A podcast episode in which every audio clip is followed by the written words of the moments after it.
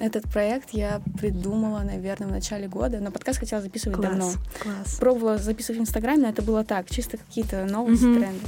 Но хотела сделать что-то классное, и потом я поняла, что я хочу... Ну, нету подкаста для департамента. Мгм. Я не понимала, как так? Да. В Вышке на рекламе и нет подкаста. Да. Это странно, нужно это исправлять.